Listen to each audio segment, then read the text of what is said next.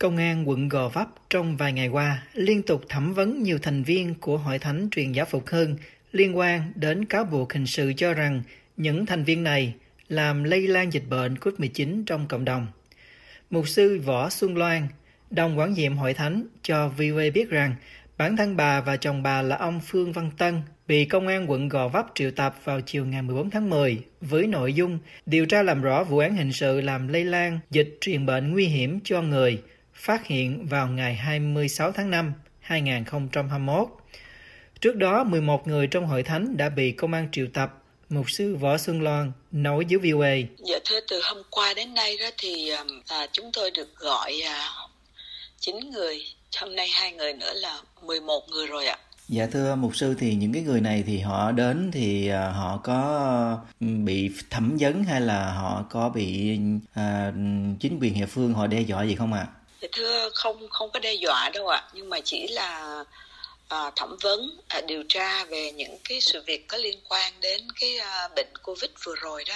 Ngoài ra, một sư Loan còn cho VOA biết rằng Công an Gò Vấp cũng đang đòi điều tra hai trẻ em 13 và 11 tuổi. VOA đã liên lạc chính quyền quận Gò Vấp để tìm hiểu thêm về việc có hơn hai chục người bị triệu tập này,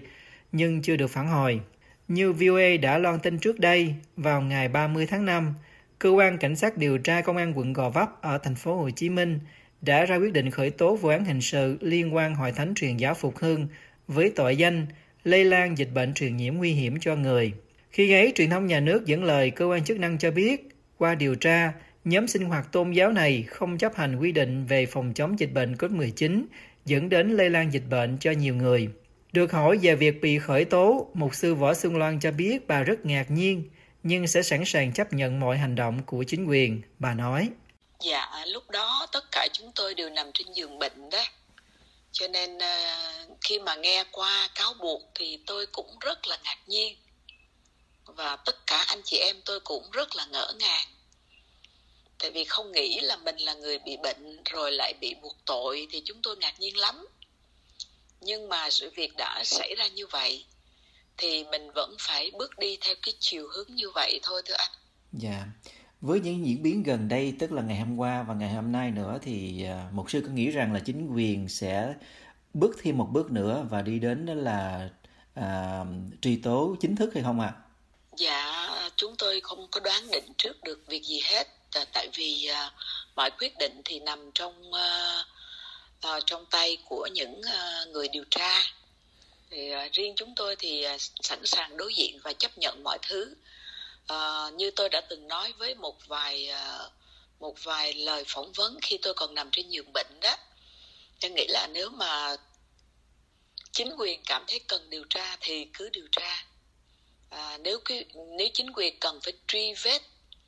à, bệnh đến từ đâu thì tôi nghĩ à, cũng là việc nên làm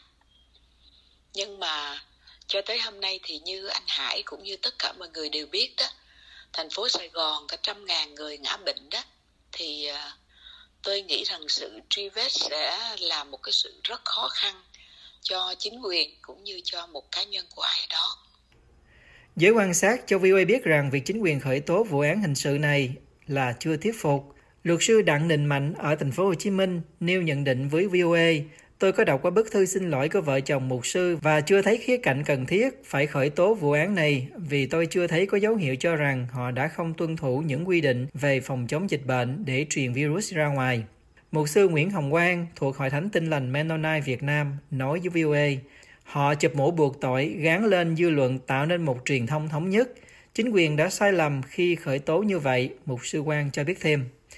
Trong nỗ lực cùng cộng đồng đẩy lùi dịch bệnh, Hội Thánh Truyền giáo Phục Hưng trong thời gian vừa qua đã sản xuất nước sát khuẩn để tặng cho cư dân trong thành phố.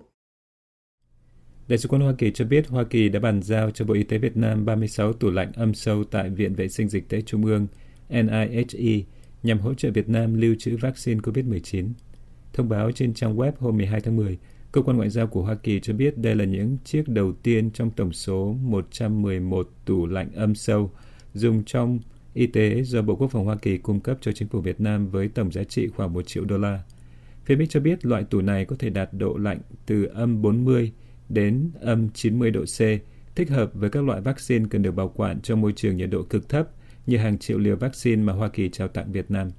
Tin cho hay trong số 77 tủ lạnh âm sâu được trao tặng theo kế hoạch ban đầu, 14 tủ sẽ được giữ lại tại NIHE để phục vụ công tác phân phối vaccine tuyến trung ương và 63 tủ sẽ được chuyển đến các trung tâm phân phối khu vực trên cả nước. Ngoài ra, Viện Pasteur Thành phố Hồ Chí Minh cũng đề nghị hỗ trợ 34 tủ.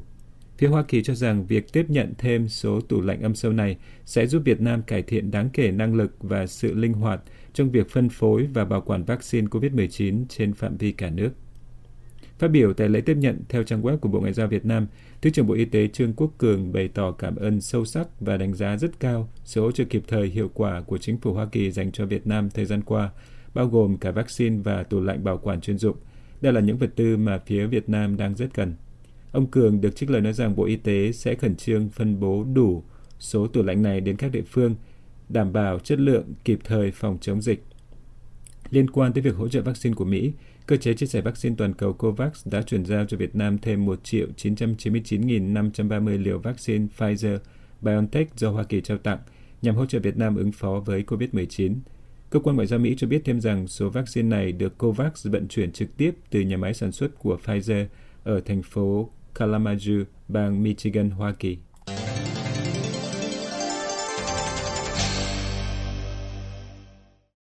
Hôm 13 tháng 10, Tổng lãnh sự quán Hoa Kỳ tại thành phố Hồ Chí Minh cho biết các thành viên của Hiệp hội Thương mại Hoa Kỳ tại Việt Nam MGM Việt Nam vừa đóng góp hơn 5,2 tỷ đồng cho các thiết bị y tế cấp bách phục vụ cho 6 bệnh viện giả chiến điều trị COVID-19 ở thành phố Hồ Chí Minh. Trang tin của MGM Việt Nam cho biết, các doanh nghiệp này bao gồm công ty Medtronic, Intel Products Việt Nam, Varian Medical Systems, Vet with a Mission, MedSharp Endome, Duran Holtram, First Solar, Cargill Việt Nam, Sài Gòn South International và nhiều thành viên doanh nghiệp và cá nhân của MGM Việt Nam đã quyên góp hơn 5,2 tỷ đồng, khoảng 227.000 đô la cho các thiết bị y tế cực kỳ cần thiết thông qua một quỹ ban y tế của Hiệp hội là MGM Cares tới 6 bệnh viện để hỗ trợ ứng phó với đại dịch COVID-19 đang diễn ra và xây dựng năng lực ứng phó với sự bùng phát của các bệnh truyền nhiễm khác. MGM Care đã tặng 4 máy thở, 15 máy bơm tim và 8 máy theo dõi bệnh nhân cho 6 bệnh viện điều trị COVID-19 tại thành phố Hồ Chí Minh, bao gồm Bệnh viện Ung bướu thành phố Hồ Chí Minh, Bệnh viện Trưng Vương, Bệnh viện nhiệt đới, Bệnh viện Phạm Ngọc Thạch, Bệnh viện Thủ Đức và Bệnh viện Nhân dân Gia Định. Trước đó vào ngày 24 tháng 9, MGM Việt Nam phối hợp với Nike Việt Nam đã trao thiết bị y tế cho 26 bệnh viện điều trị COVID-19 trọng điểm ở thành phố Hồ Chí Minh Tổng lãnh sự quán Hoa Kỳ viết trên Facebook, ngoài giai đoàn Hoa Kỳ và cộng đồng doanh nghiệp Hoa Kỳ tại Việt Nam cam kết hỗ trợ nỗ lực của chính phủ Việt Nam trong công tác kiểm soát dịch bệnh và thúc đẩy phục hồi kinh tế. Ngân hàng Thế giới World Bank mới công bố bản cập nhật về tình hình kinh tế vĩ mô của Việt Nam, trong đó hạ mức tăng trưởng của Việt Nam vì tác động của COVID-19. Tổ chức Tài chính Quốc tế này nói rằng đợt cách ly xã hội kéo dài tại các trung tâm kinh tế thời gian qua đã gây thiệt hại đáng kể đến GDP trong quý 3 2021, khiến GDP suy giảm 6,2% so với cùng kỳ năm trước,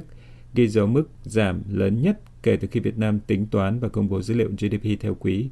World Bank cho biết ngành dịch vụ bị ảnh hưởng nặng nề nhất do nhạy cảm với các biện pháp giãn cách xã hội, giảm đến 9,3% so với cùng kỳ năm trước, đóng góp 60% trong tổng mức giảm GDP và ngành công nghiệp cũng bị ảnh hưởng trầm trọng, giảm 5% so với cùng kỳ năm trước, khi các trung tâm công nghiệp chế biến, chế tạo ở khu vực phía Nam phải đóng cửa để kiềm chế dịch lây lan. Với GDP giảm sâu trong quý 3 2021 và phụ thuộc vào mức độ mạnh mẽ của quá trình phục hồi kinh tế trong quý 4 2021, khi mà cả Hà Nội và Thành phố Hồ Chí Minh đang gỡ bỏ dần các hạn chế, GDP năm 2021 hiện được ước tính tăng trưởng với tốc độ từ 2% đến 2,5%, thấp hơn đáng kể so với dự báo 4,8% mà chúng tôi đưa ra hồi tháng 8 năm 2021. Ngân hàng Thế giới viết trong bản cập nhật tình hình kinh tế vĩ mô của Việt Nam. Tổng cục Thống kê Việt Nam GSO hôm 29 tháng 9 công bố dữ liệu mới nhất cho thấy tổng sản phẩm trong nước GDP quý 3 năm nay ước tính giảm 6,17% so với cùng kỳ năm trước và nói rằng đây là mức giảm sâu nhất kể từ khi Việt Nam tính và công bố GDP quý đến nay. Theo GSO, GDP 9 tháng năm 2021 chỉ tăng 1,42% so với cùng kỳ năm trước do dịch COVID-19 ảnh hưởng nghiêm trọng tới mọi lĩnh vực của nền kinh tế, nhiều địa phương kinh tế trọng điểm phải thực hiện giãn cách xã hội kéo dài để phòng chống dịch bệnh.